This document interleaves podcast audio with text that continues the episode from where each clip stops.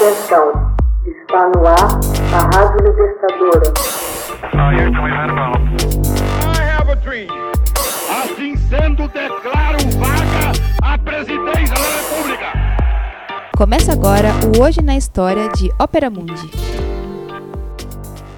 Hoje na História, 4 de fevereiro de 1938. Branca de Neve e os Sete Anões estreia nos cinemas dos Estados Unidos. Veja com seus próprios olhos o que o gênio de Walt Disney criou na produção do seu primeiro longa-metragem, proclamava o trailer original de Branca de Neve e os Sete Anões, que estreou nas telas dos Estados Unidos em 4 de fevereiro de 1938.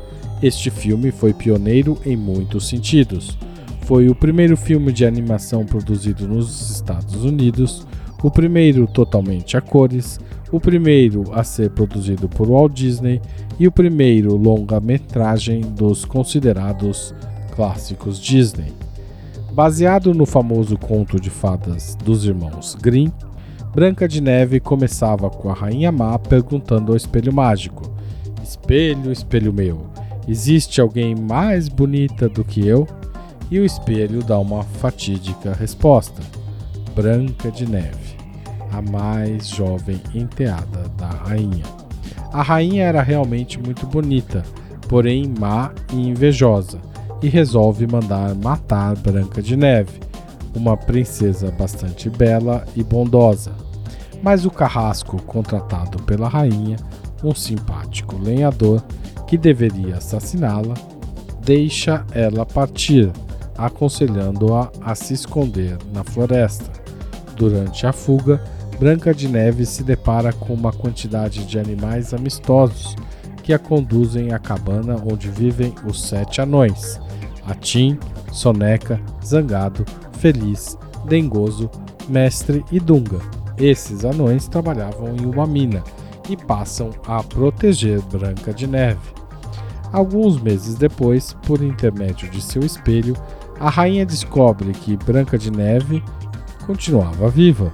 Então, faz uma magia e se transforma numa vendedora de frutas horrivelmente feia e velha, e vai atrás da moça para lhe oferecer uma maçã envenenada. A garota morde a fruta e cai num sono profundo.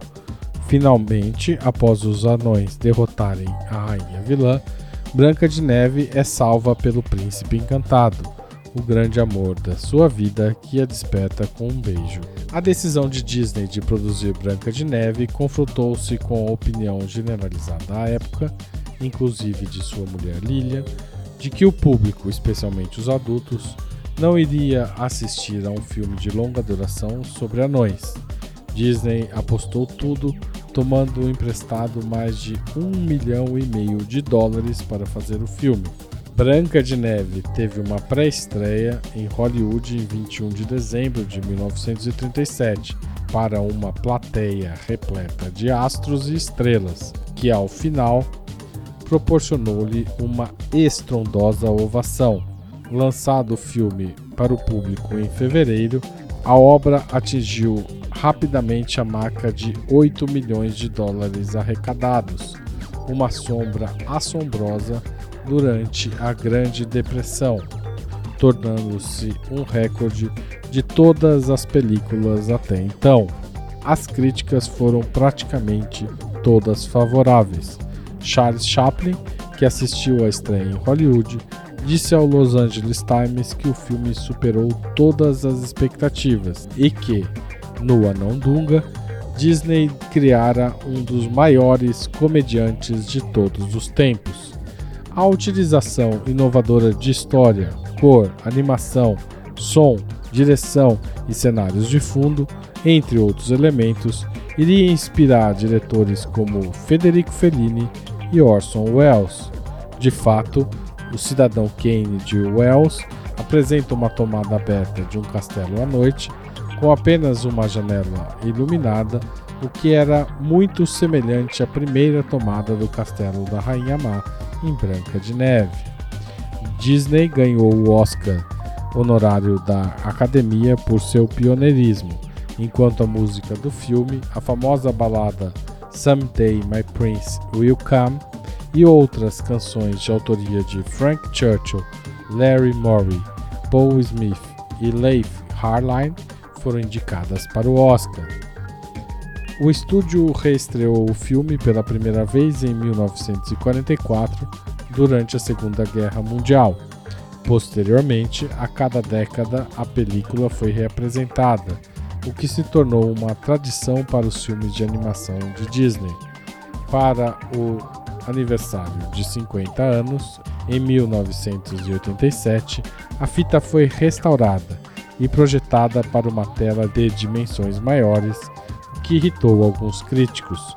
O estúdio Disney promoveu uma completa restauração para o digital de Branca de Neve e os Sete Anões em 1993. A força do filme continuou a se manifestar. Em junho de 2008, 60 anos após a estreia, o American Film Institute escolheu Branca de Neve e os Sete Anões como o melhor filme de animação de todos os tempos, em sua lista dos 10 maiores filmes em 10 gêneros clássicos dos Estados Unidos.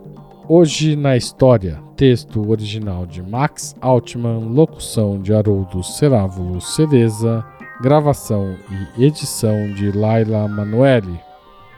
Você já fez uma assinatura solidária de Opera Mundi? Com 60 centavos por dia, você ajuda a manter a imprensa independente e combativa. Acesse www.operamundi.com.br/apoio.